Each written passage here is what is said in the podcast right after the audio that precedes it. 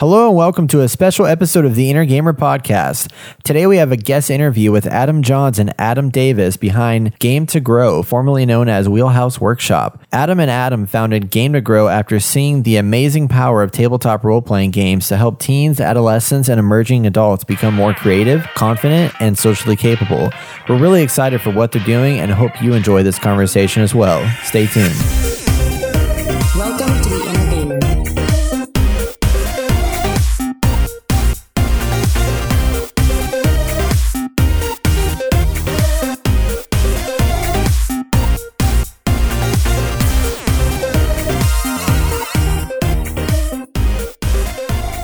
Hello, everybody, and welcome. This is Devin Dury with the Inner Gamer, and we are here with my co-host Brett, our editor in chief, Yes. And am. we have a very uh, special guest here, a pair of special guests from Wheelhouse Workshops, Adam Davis and Adam. Oh God, Johns. no, my my phone froze as I was scrolling through my notes. oh my God, come on, man. got the important name though. Yeah. Adam, Okay. Adam Prime. Adam Johns. Okay, sorry, my phone froze No, like you're right in the middle of my notes. It- that- that- that's Totally technical difficulties. So yeah, Wheelhouse Workshop and now Game to Grow, correct? That- yeah, yeah, absolutely. Awesome. So we have Game to Grow here, and uh, tell us a little bit about um, what you guys do. What's what's your kind of um, main main thing you do? Our shtick. Are Yeah, just- so What's the shtick? there you What's. Wheelhouse Workshop? We we founded Wheelhouse Workshop in 2013, but we've been um, using tabletop role playing games, specifically Dungeons and Dragons, uh, for the greater part of six years, um, and we've been using them in our therapeutic social skills groups to help teenagers. We we serve um, adolescents, teenagers, and emerging adults. Uh, in our social skills groups to help them make friends, become more confident and creative, socially capable. Um, and we've been doing that for six years. six years. Yeah. Um, and uh, what we're happy to announce now is that we're sort of taking everything we've learned in the years we've been doing uh, Wheelhouse Workshop as just the two of us and expanding. So we just launched Game to Grow, which is a nonprofit organization that's planning on expanding the services to serve a larger breadth of clients um, with a broader range of, of challenges in greater demographics with also a wider variety of games. Wheelhouse Workshop has used uh, tabletop role playing games almost exclusively. We have um, branched off into a couple of other tabletop games. Um, but Game to Grow is also going to expand into video games, um, other kinds of games, and including uh, role playing games like Dungeons and Dragons. Man, That's that is awesome. that's so cool. like that seriously, that is such an uplifting like uh, that's I love the role playing industry and tabletop games and just to hear that it's being used as for such a positive a positive avenue is so uplifting and so refreshing. I, I what I'm curious about is where did this idea even come from? Um, interestingly, the, uh, so Adam and I kind of met. We, we met in grad school um, where I was pursuing a degree in couple and family therapy, and Adam was pursuing a degree in um, in education uh, with an emphasis in drama therapy. And we met in a class where I sort of professed to being a geek as sort of a, a, a cultural identification within the class. And Adam approached me afterwards, and he was running a social skills group that was using Dungeons and Dragons, but in a less intentional way. So it was sort of a drop-in drop-in skills group using Dungeons and Dragons, as well as an improv group back to back. And he asked if I wanted to come and be a professional dungeon master and get paid to play Dungeons and Dragons. So I said, "Yeah, of course, I want to do that." Devin's face is probably like right. I want to be I want to be paid to be a DM. Yeah. Man. Um, so that was that was like Adam said. We were at, uh, in grad school at Antioch University in Seattle, um, and so we were working for this other organization, kind of um, really working in this in the social skills group that, like Adam said, it wasn't all that intentionally facilitated. When we took it over, it was it was not all that different from a, a gaming group you'd see in a board game store or something, where the kids got an opportunity to be together and play games and have a good time, which was great if what they needed to do was practice their social skills because Dungeons and Dragons and role playing games are fantastic opportunities to practice and naturally build skills. So as Adam and I took it over and we became friends and we started doing the Seattle thing and hanging out in coffee shops and talking about stuff, um, we started to realize how much more we could do with it if we were really intentionally structuring the game as the game master to focus on those specific skills we wanted the players to learn. So Adam Davis was was taking all these classes in drama therapy, and I was taking all these classes in uh, couple and family therapy, and we are getting all this great theory. And then we started to realize we should we should apply some of this stuff. And as he was applying the same kind of techniques and ideas to the drum to the improv classes for social skill building that we were doing, we started to realize, you know, D and D is basically sit down improv. Uh, you're making up stuff, you're talking in silly voices, you're you're getting a chance to play a character, and so we started taking all the same ideas and started applying them to the D and D groups themselves, um, and then got to see a tremendous level of success with that. And we made we we were kind of just discovering things. We were uh, gamers. I started playing Dungeons and Dragons, I think in fourth grade when I was eight or Wow. nine, maybe. And uh, Adam John similarly. So I, I took breaks in middle school and high school at various times. I didn't play in college all that much. Um, but I remembered what it was like to be a, a gamer as a kid, and I and I remembered the sort of uh, journey that I went on. Um, and if I, I encourage you to do this, to think back on the characters that you've played in your D and D games, and think about what you got out of being that character. Because we have this theory that you play a character for a reason, because the character is you, even if the character is totally different than you. There's a reason why you chose it, and when you're playing that character, your character is you. So when I was a kid, um, I was you know overweight and I was bullied a lot um, for it, and I was kind of outcast in in late elementary and, and middle school, and so the characters I played in all of my games were always like ninjas who were were like really dexterous and I wasn't. They were really fast and agile and I wasn't. And they could also disappear whenever they wanted to. So I was, of course, as a, a big person who was bullied, always felt like everybody was noticing me all the time and how awful and painful that was when people would like I would walk around and they would Dra- Jurassic Park had just come out, so they would like shake their glass of water because I was like a Tyrannosaurus Rex. and uh you know that was really painful for me. And so i as i was playing these games i was a, a hero who was an awesome person that everybody respected which was the opposite of what i was like in my daily life.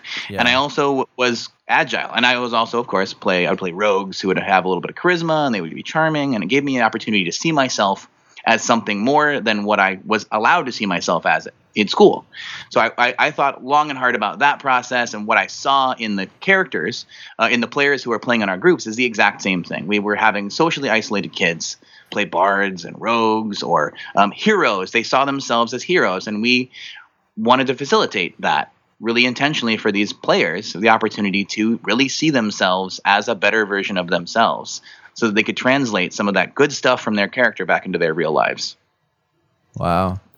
That's, I mean, that's a hell of a backstory and how you get into something like this. And I guess that, that's really it was what what moment do you think that the two of you probably shared together that you realize that man that that's what this is what we want to do. That's how we can use these games for that. Oh man, the moment that we that we realized that. Um, I think that it, it actually probably came. It actually probably came with a Seamus story. Do you want to tell Well, the you should tell the Seamus story? The Seamus So- story? so we Yeah. were we were doing all of this intentional um, this intentional facilitation. We were we were um, we had made some decisions about uh, about the ideas of how our players should come into the groups, but we were fighting a lot of difficult things of organization within that within that organization. So we didn't know how many players we were going to have at the at the start of every game, and um, so we came into the quarter and we would have to plan for any number of players, anywhere between three and ten, uh, and have to come up with a plan for how these players were going to get together and uh, start at a table together and then split into two separate tables. Um, in this one instance, uh, we we planned for a, a classic you know tavern meetup. And of course there are no there's no alcohol in our games. Uh, so instead everybody drinks soups soup out of mugs. Um, Okay. so that there's this classic idea of the, the soup maven they go into a tavern and they, they get served different kinds of soup in their in their mugs. And uh, the players came in we it turned out we had 10 players and we all met and sat in a floor because we didn't actually have enough seating for 10 players. And what we did is we had everybody come into this um, into this tavern and their pl- their characters had to put their weapons into a magically sealed chest um, to you know keep weapons out of the tavern. You're not walking around the tavern with weapons. And everybody came in and we went around the, t- the table and they got to describe their characters a little bit and everybody got to order a type of soup from Seamus, the soup maven. And Seamus is a, is an incredibly friendly guy who he comes comes up and he he um, has a spectacular voice. Adam and I do slightly different voices for Seamus, but he comes up and he says, "Hey, oh, what what would you like? What can I get for you? Um, oh, you want some nothing soup? That's one of my favorite soups. It's very light. It's very airy." And Seamus has every kind of soup. He, he loves serving soup for people. And so everybody comes in, they get a chance to, to ask for soup, and then all of a sudden skeletons burst from the floor and from the walls and start attacking everybody, all the patrons in this in this tavern. And so once again, we went around the, the group and we asked everybody, what do you do to respond to these skeletons? And some of them are, are picking up chairs or tables and they're attacking the, the skeletons. They're um, protecting patrons, various things like that. And we got around to one player. And this player had um, holds out his two arms in front of him and he looks down at sort of his uh, his forearms and he says, "I summon my weapons to myself." And I said, "It doesn't work. Your weapons are sealed in a magical chest." And then he, um, see, he had designed his his character with runic tattoos on the inside of his arms so that he could summon his weapons to himself. Okay. And he immediately started saying, "Well, if I can't summon my weapons to myself, then my character is pointless." And he started to get really angry, and he started to clench his fists up, and he started to to uh, raise his voice and really start to shout. And his face was getting red. And he started to say, "If I if I can't do this, my character is pointless. I, if my character can't do any of this, as I designed the whole thing around this this idea for this character." And I'll never forget. Adam turned to him and he said, "Yeah, your character is really mad. Um, what does he do next?" And the player unclenched his fists and he the color kind of drained drained out of his face and he he eased up and and he turned and he said i ripped the arms off the skeleton in front of me and i beat him to death with his own arms. And that moment that moment was this amazing opportunity where a player who normally couldn't handle frustration couldn't handle um, that flexibility that need to be flexible in that moment and he took all of his frustration and all of his challenge and he put it directly onto his character. And it wasn't him being angry, it wasn't him being frustrated, it was his character feeling all that frustration. It gave him a chance to get distance from it and then realize that he still had lots of options. He still had lots of ways he could go about it. Interesting. Man, that's brilliant. and we we realized we could we could do that with the challenges. So a um a player who has in their own life challenges keeping still, challenges with focus, challenges with frustration tolerance.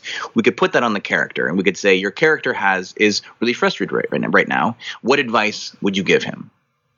And it lets them, with all of their wisdom, but not personifying the character, could actually give that advice to their character. Well, my character's really frustrated. Well, I guess he should take some deep breaths, or whatever it might be, to help the character calm down, so they can now give advice and be the wise person. And we can also do the exact same thing in reverse. And so there were times where we saw some successes that the character did. Like the character rallied an army to support uh, a king who uh, against some some rallying um, opposing forces. And so this young person has to rally the troops, and they might say something like, um, I, "I'd say."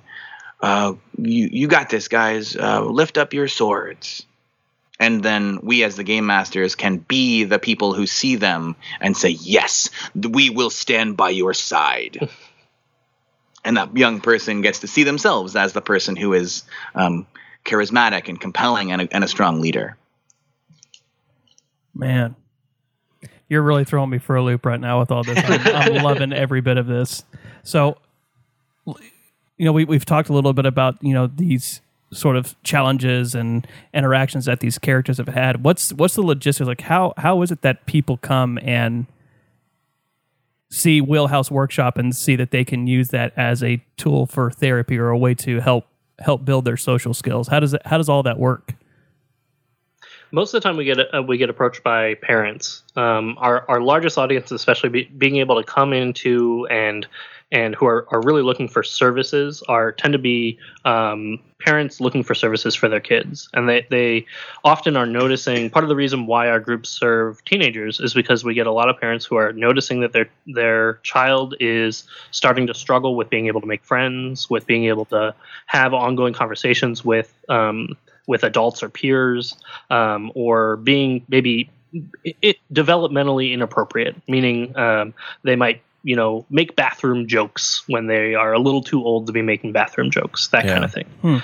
And and looking at a lot of those challenges, the, the parents often are contacting us not actually because they're looking for role playing games groups, but because their their child has already been through a lot of therapy and has already um, you know been to other groups, and they're coming to our groups because they know that this is an opportunity to do something that's fun and engaging, and that their their child is going to really enjoy coming back to week after week, and uh, also gives an opportunity to practice those skills and to learn those those social skills. And so we get contacted by a lot of players who actually don't know anything about Dungeons and Dragons. so Adam and I do a lot of explaining what Yeah. Dungeons and Dragons is and how it looks um, to parents whose only knowledge of it was, um, you know, messages from the '80s about about uh, that demon game that's going to tell The- them kids demon to worship Satan. yeah, Tom Hanks was in that. Oh my God, you Yeah. are! I love that movie. I don't care what anyone says. So, I get uh, when parents do ask you that because I struggle with this question as well. When people have asked me, I mean these these guys that I've played with here on the podcast, they are brand new to D and D, and I always struggle when people ask, "What the hell is D and D? Like, how do you describe it to people?" Um, there's a, a write up on the Wheelhouse Workshop website about this. I, I normally try to break it down into tabletop role playing games, and I, I break it down word by word. So um, it's a game, so you're playing with other people. Um, in a tabletop game, you are in person, you uh, are not using any screens. So I sort of set the stage for the parents, uh, whoever's asking, that we are sitting around a table in person playing a collaborative game. So this is a game where we are on the same team and we're playing characters in a fantasy realm. Um, so your your son or daughter might uh, choose what kind of character they want to be, and it's sort of like Lord of the Rings. And so they they have a piece of paper with all the information about this character on them, and then I, as the game master, I'm like the referee, sort of, and I'm sort of the lead storyteller, and I describe the situations that the characters are in, and it might be something as simple as. Um, you know, f- fighting some bad guys, or it might be something more complex, like overthrowing an evil king. And the players have to work together to strategize how to do that. We also, it's always a good idea whenever you're trying to introduce the game to somebody who hasn't played before to give little examples. So I'll often give an example of like, if I were the dungeon master and you were players at my table, I might say something like, you walk into a room. You can see that there is a dust on the walls, all made of stone. And you can see across the other side of the room is a wooden door. It appears to be locked, but in addition to that, it also has a pair of bars or portcullis down in front of it. And in the very center of the room, you see a very large lever. And now at this point, you will get the opportunity to, as your players, as your characters, you can decide what you want to do in that room. So, do you want to pull the lever? Do you want to inspect the door? Do you want to look at the walls? Maybe you want to figure out what you know about stonework. All of those are options available to you as a player. So you get to decide how you what you want your character to do in this world. That's brilliant. Yeah. That's very yeah. That's very very well. That's it's a good way to describe it to people because that's always been a unique challenge for me. Is people ask what is D and D, and I'm like, well, we're basically we're telling a story together in a circle with rules and dice. Which isn't a bad description. No. Yeah. it's accurate. It harkens back to a simpler time of sitting around a campfire and telling stories. Yeah. right. Yeah. And I, I- I bet it helps a lot too to having the game aspect as part of it, you know, because especially if you're working with kids, you know, games are a big part of kids' lives these days. And when you have that, like for a parent, they look at it as this is something that helps helps my child with you know whatever social anxiety that they may have or whatever but when they, you sell it to the kid you put game in there like it's probably an instant sell for them to yes i want to be a part of this because this sounds way better than just going to talk to some person about you know whatever is going on but instead this is a nice social thing and it's good for the parents because most of the time they're like i mean i, I know there's a stigma with people that are gamers they are in this dark room by themselves but Yeah. that's not always true and and The nerd in the basement of his mother and, Exactly. and Right. antisocial. Right. Yeah. So I think exposing more people to the fact that it doesn't have to be like that. That's not. That's just like the stereotype that's been developed. There are Right. really great avenues to develop and grow in gaming. And like we were, we've been talking, like we have we're big fans of Nintendo Switch, and that has brought all of our friends together so much because we can now go back to not playing between screens. We're now getting back together with our friends in the same room, playing together like couch cooperative games. Um, Absolutely. Yeah.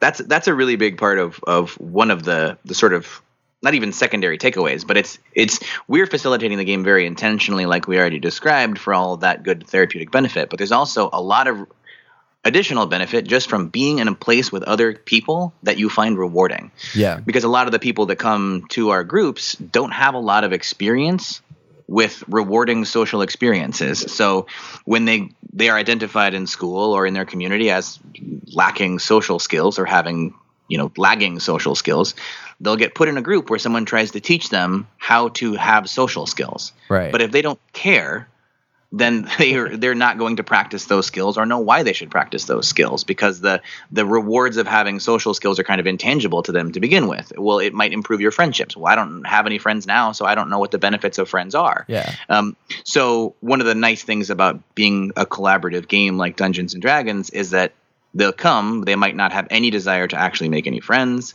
but they're playing the game and in order to be good at the game it helps to be good at having social skills. You ha- have to collaborate you have to listen you have to take turns. All of those things improve your ability to be successful at the game in order to achieve gold and xp and level up and accomplish plot storyline goals. All those things really helps if you are uh, exhibiting all of the pro-social behaviors that we're wanting to give them anyway. So it's it's a nice reminder for the parents and the young people that having social skills is actually kind of awesome. It's really fun. Yeah. And I think actually your point about about like the Nintendo Switch is, is perfect too, because the a lot of the idea here is is that by having that fun experience, you're going to come back week after week, and and you're going to want to work on those skills. You're going to want to get better at it, Right. and it's games games of all kind that kind of provide a lot of that opportunity. That's actually one of the big philosophies behind Game to Grow, in fact, which is that games can provide you all of these amazing opportunities to grow and improve and and to be better. They have inherently in them these nuggets of of tremendous power for for change and improvement. And we just want to figure out how can we kind of jump on that? How can we use that and not take away from that from that wonderful gaming experience, but but add to it, give it some some of that intentionality. Yeah. That's awesome. I'm Um, loving every second of this. So, uh, uh, you know, I, I know you guys said that you're looking to expand further. You're going beyond D and D and things like that. Do you work with other like tabletop role playing games? And um, what about just games in gen- like vi- video games, for example? Are you looking to you're looking to eventually expand into things such as that? And if so, how are you going to approach that? Yeah. So um, what we've done in the past is mostly Dungeons and Dragons. We started in 3.5. We transitioned into fifth edition once we got a chance to play that game and know it and love it. Um, we've also played uh, No Thank You Evil by Monte Cook Games for a, a younger kids group that we had, um, which was great um, for the younger kids. It's a really fun, e- very easy game to learn very quickly. so Yeah, it's fantastic. I'm I'm familiar with No Thank You. Like that's Yeah. that's adorable. I love Yeah. that. It's- it's it's fantastic. We had a team of of a spy, an astronaut, and a pirate all working together to fight against. Um, oh, what was the bad guy's the name? Feed'em. oh yeah, no, the- Feed'em Force was the good guys. the good we guys. Adam and I had created a whole world with um, food puns. So the bad guys was uh, um, evil, the evil king Vichyssoise. We're continuing the, the soup theme. um, evil king Vichyssoise, and he had a big handlebar mustache. And there was uh, the salad mander. and the sandwich. um, so it was it was great. The kids eventually told us like we're done with the food puns. Oh, Please thank no God! food- Oh, they learned. They learned quickly. Um, Good. yeah, Puns we, are we bad. Played, um, we played No Thank You Evil, which is fantastic. Um, a little bit of Fate Accelerated when we were trying to do some genre shifting. Um, we've played Microscope, which is an awesome collaborative storytelling game.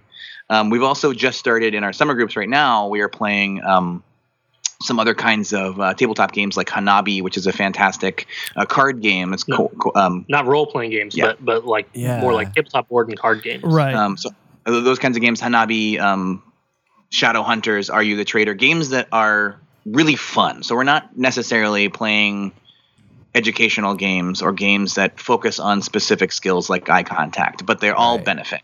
Um, it's once again, we're not we're not just playing the right games; we're asking them to play better. Um, so we are um, doing all that right now. I have actually been working with the Atlantic Street Center um, in South Seattle on what's they're called the Core Gaming Program, started by a colleague of ours n- named Wilder Nuttingheath, and we're using video games in that program. So that's aside from from what Game to Grow has been doing, but we're going to be doing similar work. In that, we're using um, groups training skills skills training groups um, for dialectical behavioral therapy. So we're um, having kids come into the group and learn about uh, their own um, strengths and challenges relating to frustration tolerance. And then we'll teach them some skills for deep breathing and self-encouragement. And then we'll play a game like uh, shovel knight which is a very frustrating game. And oh man, give them the skills to acknowledge their own frustration, do the things they need to do to calm down, and then notice how when they play that game using the skills of calming down, they can actually get farther and succeed more in that game. So there's, there's an example of the kind of thing that, that we're expanding on and building on for Game to Grow. that's awesome. fantastic. Yeah. Uh, how many people have you been interacting with, or how many people have utilized you guys so far? Gosh, Uh, I'm going to say 50. Yeah. Wow.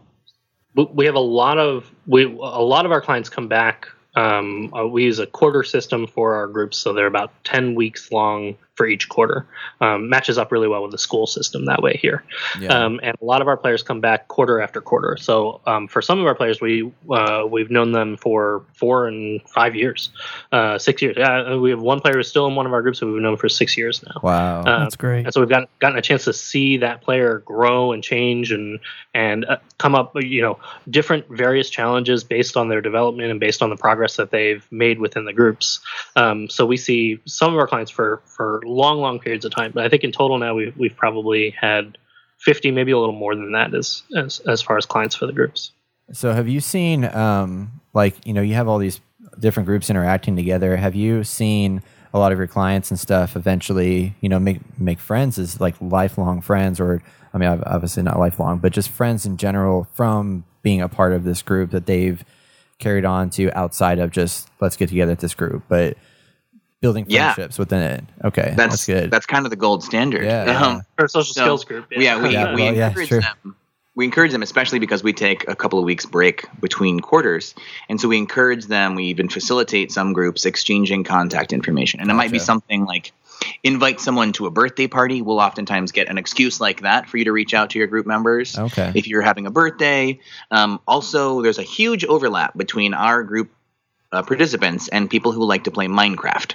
So yeah. we oftentimes will encourage them to exchange contact information so that they can do something as simple as play Minecraft, where they don't even even that there's a low barrier to entry. They don't have to make too many plans or or Right. arrange parent parent pick up drop off anything like that. They can just reach out and, and build something together. So we'll encourage that kind of thing.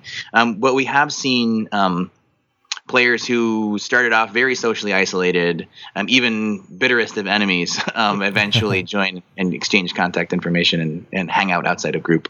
yeah Um, That's cool. in, in one case, actually, in, in um, just as a sort of measure for uh, tremendous success that we sometimes get to see, is uh, we had a, a player in our group who came uh, to the group um, somewhat unintentionally, um, who had been told by a previous therapist that they would not ever be able to integrate. They would need years and years of therapy before they could ever integrate into a social social group. wow Um, and after coming to our group for uh, a year, rough- give or take a year, um, they they have friends outside of the group. They have they have created their own uh, friend friend system and have become tremendously more socially capable within the group as well, um, in interacting with other people and solving issues that come up with with NPCs, um, and have just grown tremendously within that that one year time period.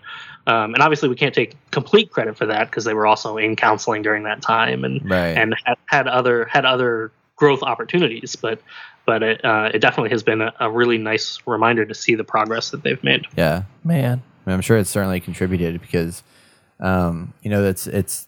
They say that the younger you are, the more malleable you are in every sense of the word, pretty much. So games are something that you start out with very, very early, and then some people like us end up playing it on into our adult adult life and stuff. But if you can, you know, grip them early on, I mean, you can definitely mold them to You could do some good with it. do do some really good stuff. Yeah.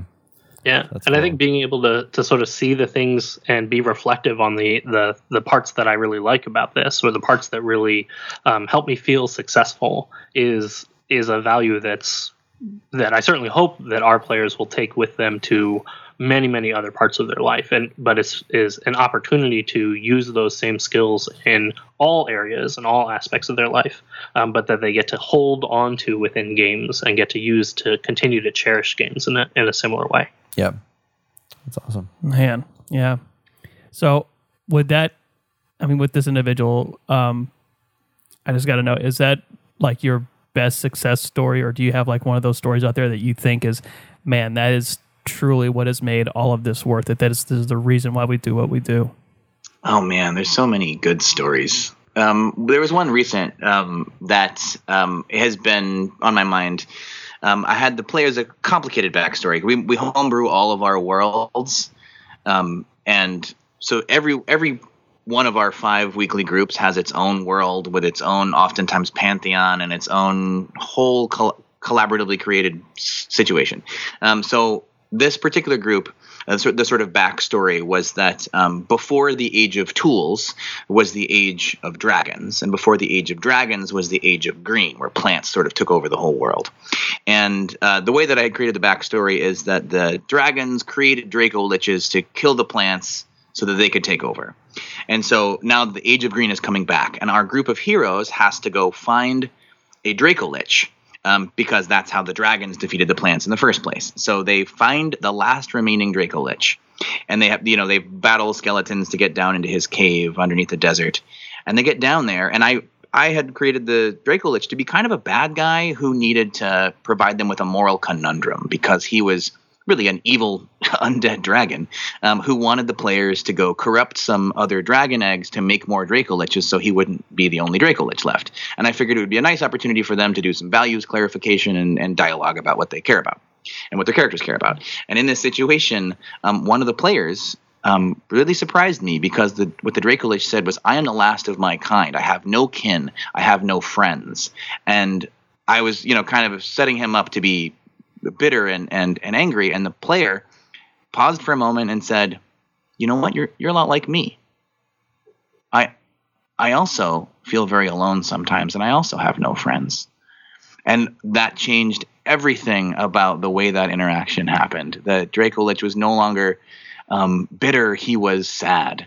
And he was um, totally talked to this player and, and empathized with this char- with this character and this player on a really human level. I'm like tearing up right now just talking about it.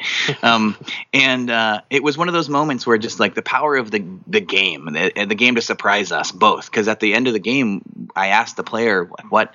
Um, I always I always ask what is something that stood out, a highlight or a spotlight for the day, and and he said I never expected I would have empathy with a Draco Lich. Wow.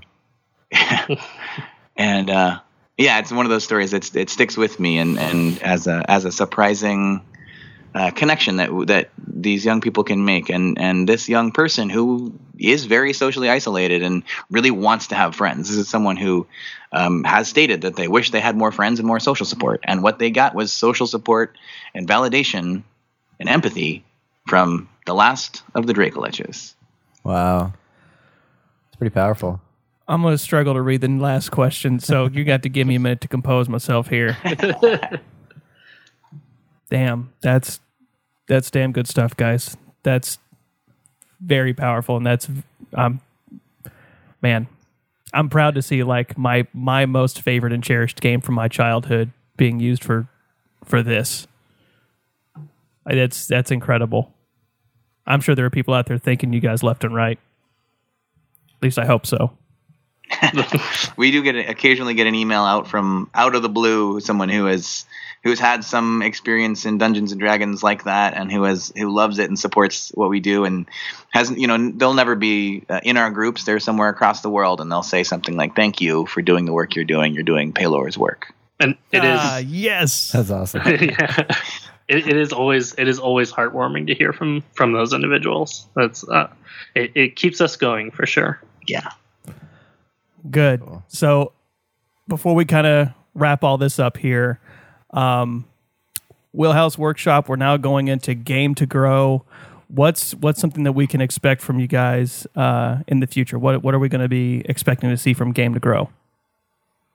Well, definitely the next year is going to be kind of an exciting time uh, for us, and we hope an exciting time for people who are are following along with us. So, in addition to obviously expanding the the way we run groups and the, the number of groups that we run, uh, now that Game to Grow is launched, where we will also be trying to produce a lot more content. So um, keep an eye on our on our um, news feed and our blog and and our YouTube channel because we're going to be um, producing more content for for lots of smaller things, stuff like um, uh, people coming in or teaching people how to talk in silly voices as a dungeon master and, and little tips and tricks that you can use and you can take away to your your own game as well as reviews for um, board and card games that you might be able to use with it with your own family or with your own gaming group um, and ways for you to kind of think about those games how you might change your paradigm thinking about that game in a different way.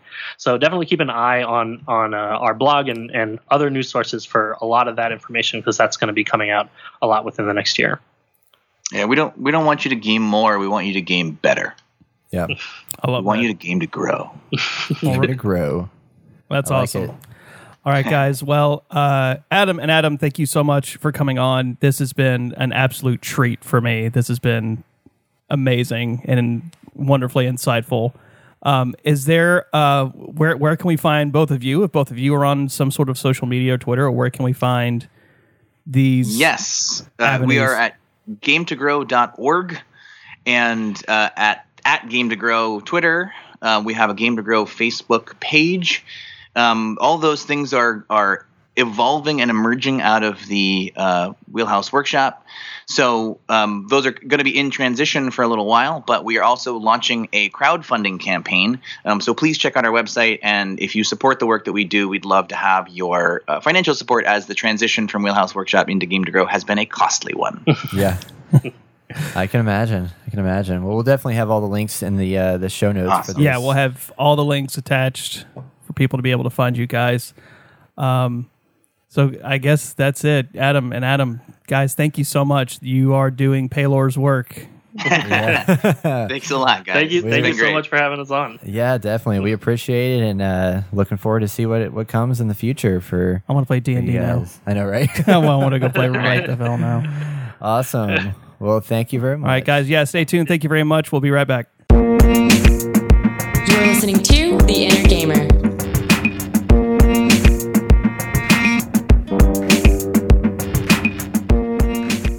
Thank you, everyone, for listening. Be sure and check out their website at gametogrow.org.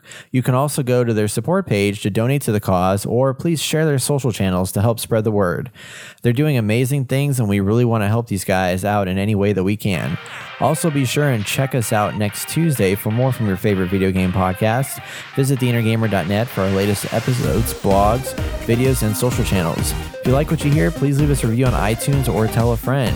Also, if you enjoyed this interview and want to hear more of things like this, we would love to hear from you. Please email us at hello at and share your thoughts. What's been your favorite interview? What's been your least favorite interview? Also, who would you like to hear from, or what kind of subject or topics would you like to hear about? We want to be doing more of these, and we want to make sure that we're giving something that you get something out of as well. So please let us know, share your feedback, and give give us some information to go with, and we'll uh, make sure we keep on doing this for you guys. My name is Brett Yanofsky, and you've been listening to The Inner Gamer.